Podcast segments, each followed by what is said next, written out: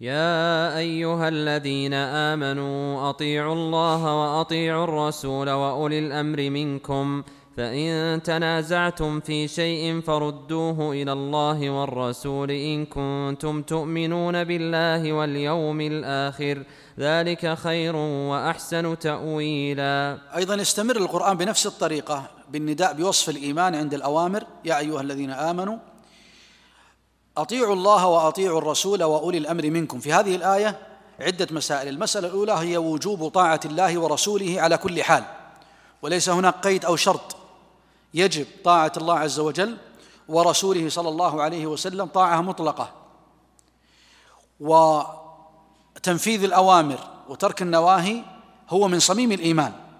يا أيها الذين آمنوا يعني إن كنتم مؤمنين حقا أطيعوا الله وأطيعوا الرسول. ثم المسألة الثانية هي طاعة ولي الأمر، والمقصود بأولياء الأمر هنا هم الأمراء والعلماء، الأمراء والعلماء.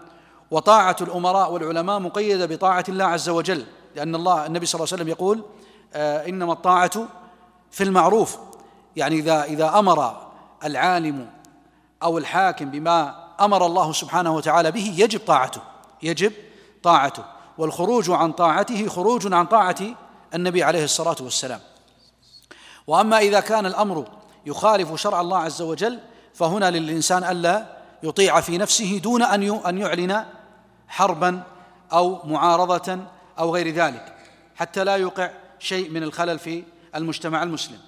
ولذلك الصحابة رضي الله تعالى عنهم لما أمرهم أحد الأمراء الذين أمرهم النبي عليه الصلاة والسلام عليهم، أمرهم بالدخول في النار، قال لهم أنا أميركم ادخلوا النار، فرفضوا واشتكى إلى النبي صلى الله عليه وسلم أنه أميرهم وأمرهم، قال لو دخلوا فيها ما خرجوا منها.